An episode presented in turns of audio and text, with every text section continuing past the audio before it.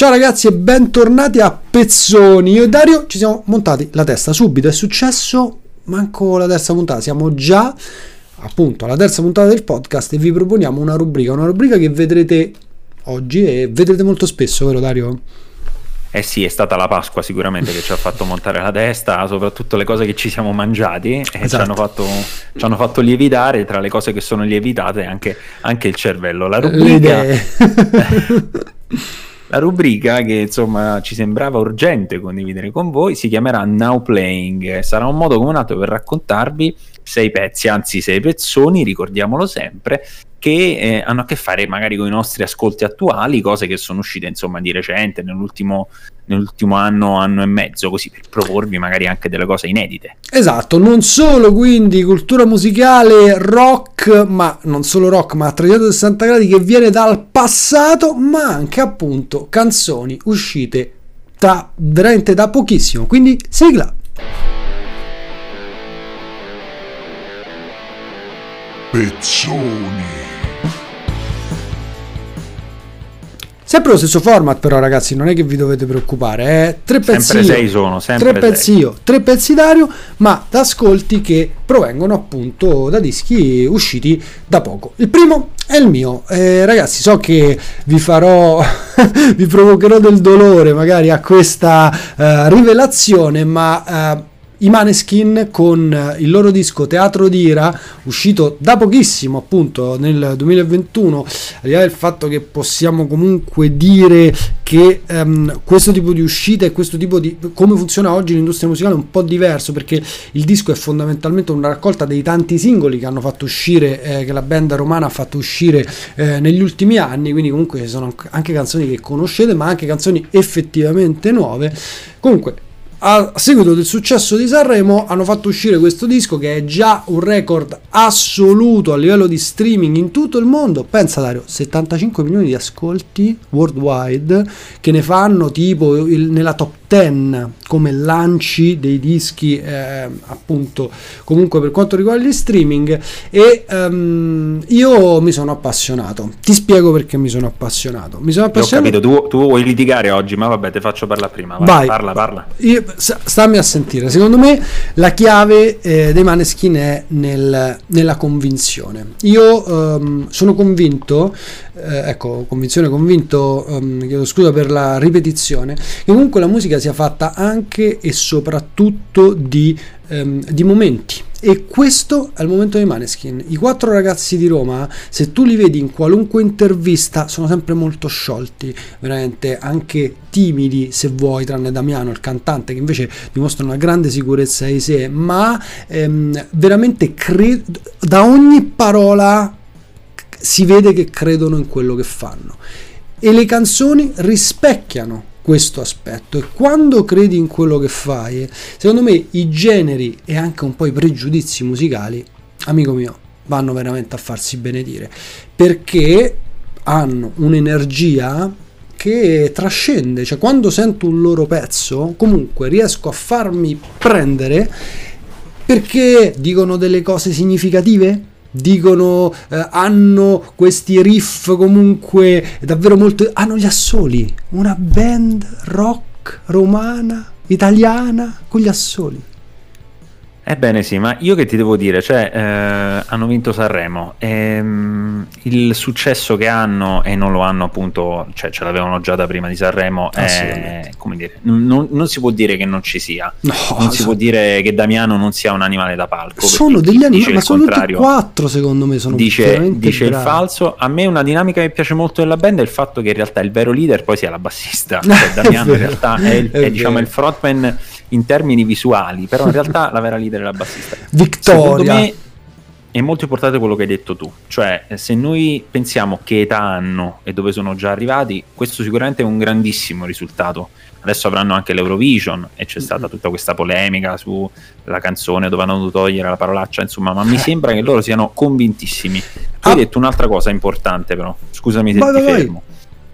Hai detto che questo disco per adesso è una collezione di singoli. Allora io diciamo, per dare un giudizio poi vero sui Maneskin, vorrei aspettare un disco, tra virgolette, vero e proprio, il prossimo, quello che uscirà perché secondo me le band vanno misurate anche in questo senso, non solo sui singoli. La maturità, diciamo, loro già ce l'hanno sul palco, questo non c'è dubbio. Sono degli animali, cioè non gli puoi dire niente. Eh. Si è visto anche sul palco di Sanremo. Esatto. A me in realtà, ecco, i Maneskin, devo dire la verità, non piacciono particolarmente, ma nemmeno credo che siano, diciamo, questo male assoluto che molti tratteggiano. No.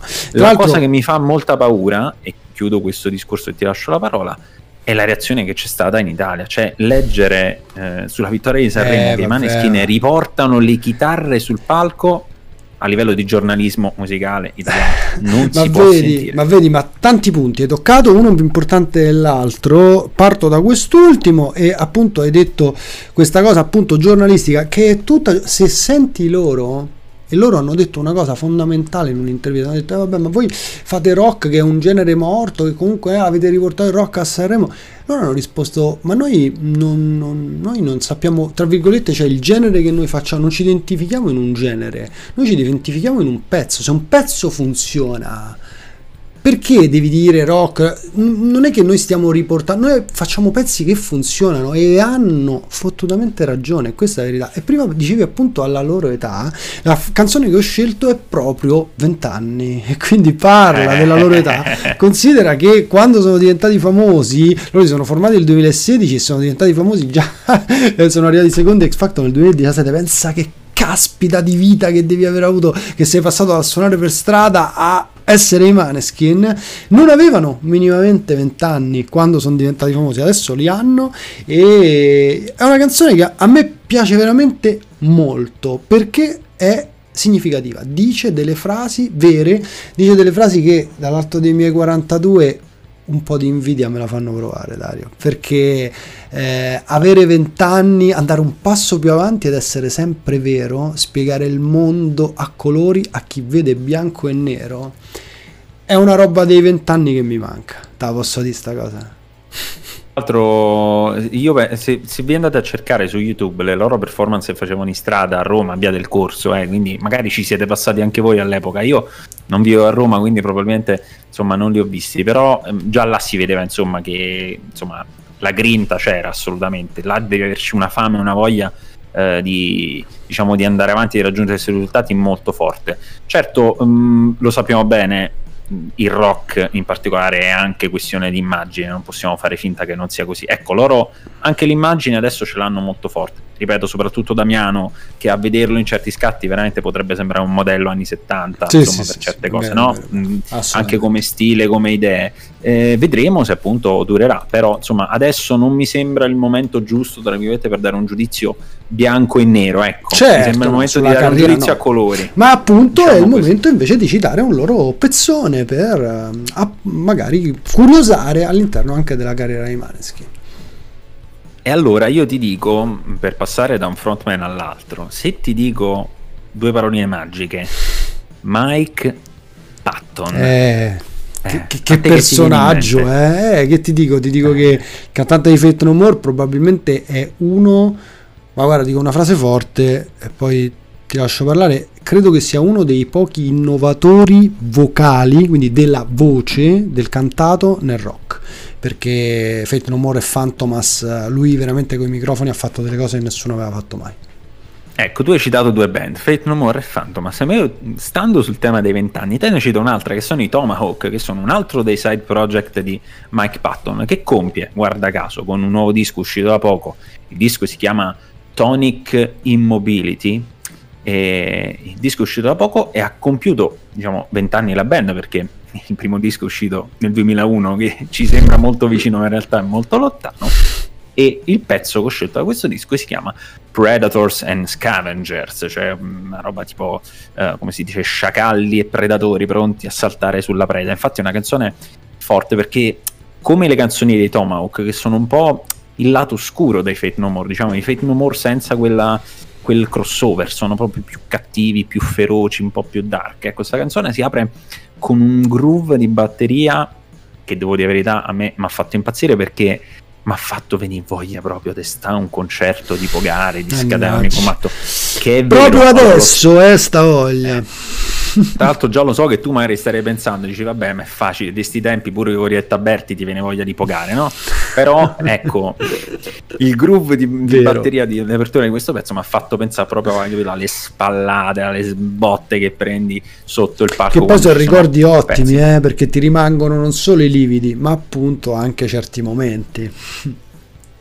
E tra l'altro, appunto, tu citavi tanti side project di, di, Mike Patton. La cosa divertente è che quando anche era uscito il primo disco dei Tomahawk e loro suonavano non si sa per quale motivo, vestiti tipo poliziotti sul palco. In molte canzoni, in una delle canzoni più famose dei Tomahawk, che si chiama God Hates a Coward, cioè Dio odia i codardi, lui cantava con una mascherina, che in realtà era una maschera a gas, nella quale lui aveva inserito questo microfono a filo per avere questo effetto no, della, della voce. E in effetti un po' sto disco è figlio della pandemia, perché gli altri componenti del gruppo, pure un po' cazziandolo, hanno detto a Mike Patton: Guarda che noi è da mo' che abbiamo registrato tutte le parti strumentali. Patton evidentemente c'aveva da fare perché ha compiuto vent'anni anche là questa Ipecac Recordings che è la sua eh, etichetta discografica, tra l'altro con uno degli slogan più belli, ehm, facciamo vomitare le persone dal 1999, questo perché Ipecac è anche sciro- uno sciroppo insomma che che porta al vomito. Dunque, un bello slogan. Insomma, Mike Patton si è trovato in lockdown e ha detto: E mo che faccio? Eh, mi metterò a concludere le linee vocali di questo disco. E quindi eh, sono arrivati a, a, completarlo.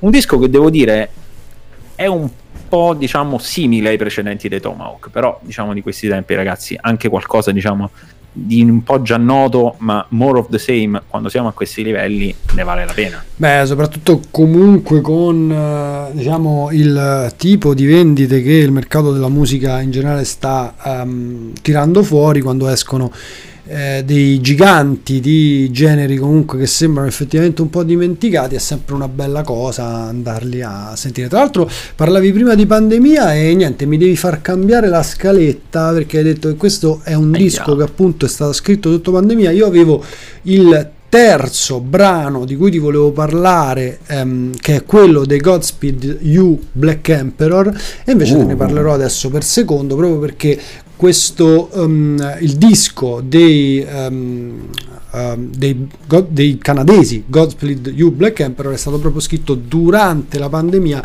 e parla proprio molto molto tantissimo del periodo che stiamo vivendo. Ah, um, non so se conosci loro, intanto si tratta... Eh, li conosco sì. Ah, eh, li conosco sì. Questo, sono, eh. questo, mi fa molto piacere, loro sono un gruppo post-rock, il post-rock è una roba che io adoro, vedi come passo dai Maneskin e poi pensa alla terza band che dirò. E, um, il post-rock, eh, Wikipedia mi dice che il post-rock indica un genere che utilizza una strumentazione rock in modo non conforme alla tradizione rock stesso, attingendo da più tradizioni della musica, d'avanguardia come jazz, elettronica, eccetera. Alla fine della fiera, esatto.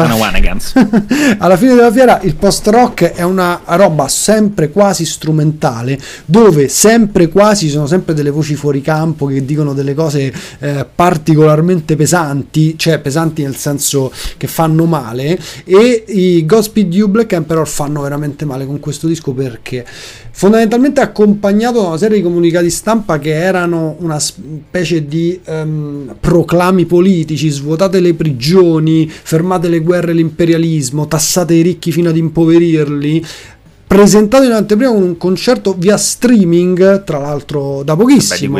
Ehm, esatto, in un cinema di Montreal, pensa dove sono stato, un cinema proprio vuoto per volere della band.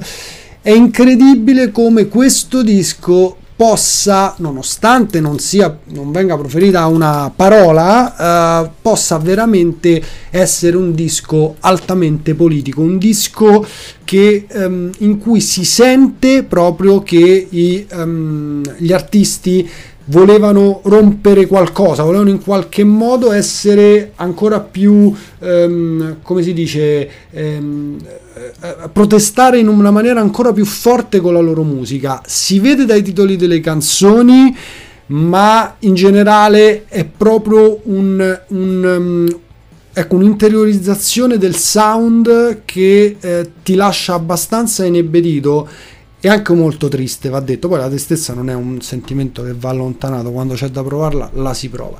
Il disco si, si chiama tra l'altro in una maniera geniale God's P at State's End, che significa la piscia di Dio a, a, a, alla fine dello Stato, ma Dio God è scritto con l'underscore autocensura. Ah, ah, da, avevano paura, esatto, avevano paura. Da, da, da, onestamente non potevo scegliere una canzone diversa da Government Game. Ragazzi, per chi non conoscesse la band, i Godspeed You Black Emperor sono autori di brani da 26-28 minuti tranquilli che sono proprio divisi in movimenti come la musica classica. Eh sì e in questo caso il disco ha otto canzoni che sarebbero, se non sbaglio, due e questo è il secondo movimento quindi della seconda ed è una canzone, mh, ripeto, ti fa salire la rabbia. In un modo o nell'altro, un disco solo strumentale, non The Rage Against the Machine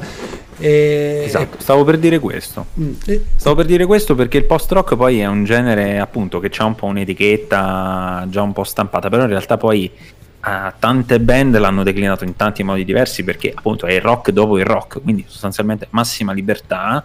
E mh, anche alcuni loro dischi precedenti che magari a un primo ascolto potevano sembrare un po' eterei, un po' così, in realtà tiravano delle belle sassate. Infatti, secondo me, come dici tu, difficilissimo riuscire a portare quella sensazione di, di cazzutaggine, di rabbia, di esplosione, cioè in un genere dove non hai la voce. Il Rage Against the Machine aveva un gioco facile in questo mm, senso. Esatto. E non è neanche vero, diciamo, diciamo, il discorso della strumentalità, in realtà è vera per le band forti e famose come Godspeed You Black Emperor, ce ne sono anche altre, This Will Destroy You, ma insomma se ne possono citare tante. Io per esempio in questo genere ci metto anche una band purtroppo si è sciolta, eh, gli Ocean Size che non facevano canzoni di 28 minuti, avevano la voce e tutto quanto, ma avevano un po' quel, quell'idea appunto di, eh, di, rock completamente decostruito, insomma di, di, fare ogni canzone secondo la canzone, non secondo poi diciamo necessariamente un, un genere. È interessante il fatto che tu vedi poi in realtà noi facciamo queste scalette, però poi tutto si, si trova insieme, perché il prossimo pezzone di cui ti volevo raccontare Eppure è stato fatto da dei canadesi, perché dobbiamo dirlo, questi qua, appunto, detto la presentazione a Montreal, sono canadesi.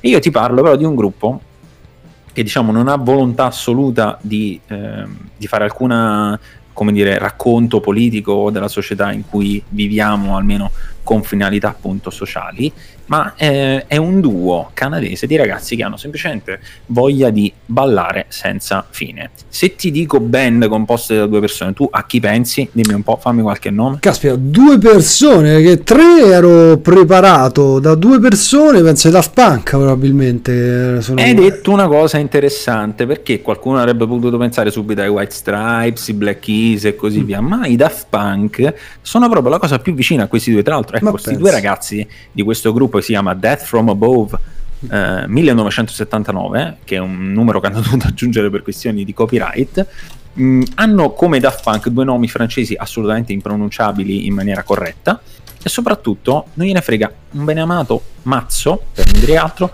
del blues, della tradizione, di tutte queste cose diciamo, che, su cui Jack White si fissa e, e, altri come lui, per quanto ovviamente ami eh, Jack White e la musica che fa. A loro interessa ballare, infatti si definiscono come genere, pensate, um, dance punk. Il brano che ho scelto si chiama Modern Guy, tipo moderno, viene da questo disco che è appena uscito, si chiama Is for Lovers, cioè per gli amanti, per chi si ama, per chi si vuole bene. Ed è un disco che arriva a molti, molti anni dal primo. E in questo in qualche modo un disco un po' futurista perché loro fanno una scelta interessante. Loro hanno un basso super distorto, poi il batterista, oltre a fare il batterista, canta anche e ogni tanto il bassista lascia il basso e si mette su un piccolo sintetizzatore. Ammazza, eh, spaccano la, questi. Ma la cosa figa venduti, che... eh? Cioè, adesso la prima cosa che faccio appena smetterò di registrare è andare ad ascoltarli fatelo anche voi che state ascoltando. Ma la cosa figa è tra l'altro che live non usano loop, diciamo cose che usano spesso chi poi usa l'elettronica, no? Fanno tutto dal vivo, tutto in maniera assolutamente non filtrata. Si pesta da Dio, non gliene frega assolutamente nulla di essere fighi in qualche modo. Infatti il disco è ultra distorto anche in termini di produzione. E però c'è stata una maturazione perché il primo disco, pensate, si chiamava You're a Woman, I'm a Machine. Quindi diciamo. No. Uh, uno statement abbastanza forte. C'era questa canzone si chiama Romantic Rights che diceva I don't need you, I want you, quindi insomma eh, l'amore visto anche in maniera abbastanza diretta. Invece in questo disco, appunto partendo da Modern Guy, ci sono poi altre canzoni interessanti eh, anche loro col tempo si sono fatti un po' più soffici, quindi adesso sono diventati anche loro romantici, però insomma mh, mm, un disco mh, mm, davvero interessante nella sua capacità di essere stringato, cioè non, senza fronzoli, senza nulla aggiunto, proprio canzone dritta, boom, mattonata Ottimo. in faccia. Mi piace a me, eh, piace a me. assolutamente. I canadesi, insomma, mi pare che se la cavano bene.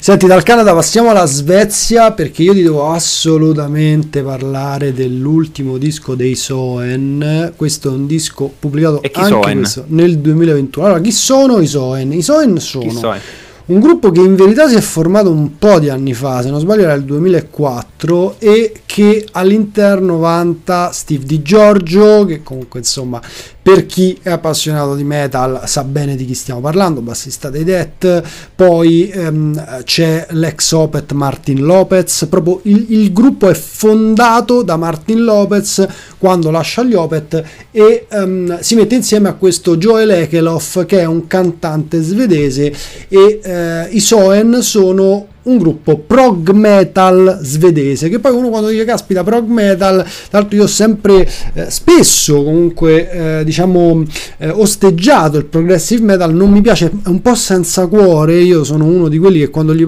gli parli dei Dream Theater per carità disc- alcuni dischi molto importanti però ci sono cose che veramente non mi piacciono soprattutto i loro dischi dal vivo perché ripeto non mi coinvolgono mentre era tantissimo che non mi coinvolgeva così un disco disco di questo genere. Sarà perché la derivazione è tutta tool, Dario, cioè loro anzi hanno, hanno fatto una fatica molto grande per sganciarsi da quello che loro avevano uh, fondamentalmente definito anche con l'album precedente che è del 2017 Lotus che fondamentalmente anche a livello di iconografia sembravano i tool si dovevano sganciare da questo lo fanno con questo antagonist scusate ehm, il disco si chiama Imperial la canzone che ho scelto si chiama Antagonist lo fanno perché?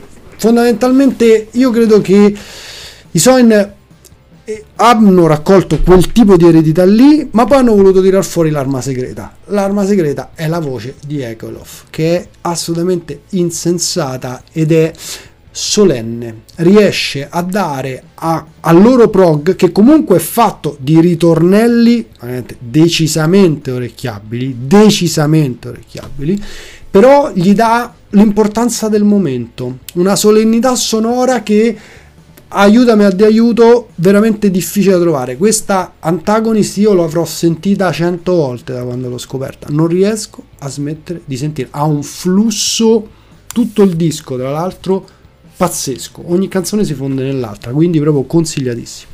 Vabbè, me l'hai venduta alla grande. Tra l'altro, eh, sul prog metal io devo essere d'accordo con te, nel senso che, diciamo, anche lì è un calderone talmente grande e talmente stereotipato che ci trovi ormai di tutti di tutto. Eh, è difficile, sì, anche se tanti pezzi sono veloci e melodici come piacciono a te, eh, è difficile a volte trovarci un po' un'anima dietro. Eh, così tu hai fatto l'esempio di Dream Theater che ormai sono scaduti, diciamo, davvero a livelli secondo me abbastanza bassi, soprattutto dopo che se n'è andato Mike Portnoy e vabbè, ma questo è un capitolo che parleremo un'altra volta.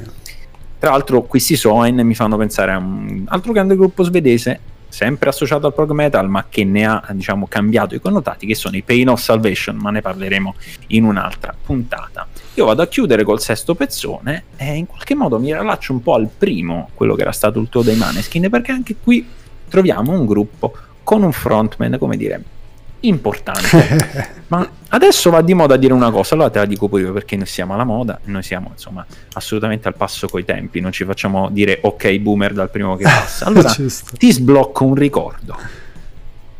Tu l'hai visto il film Il Grinch? Sì, l'ho visto il film Il Grinch.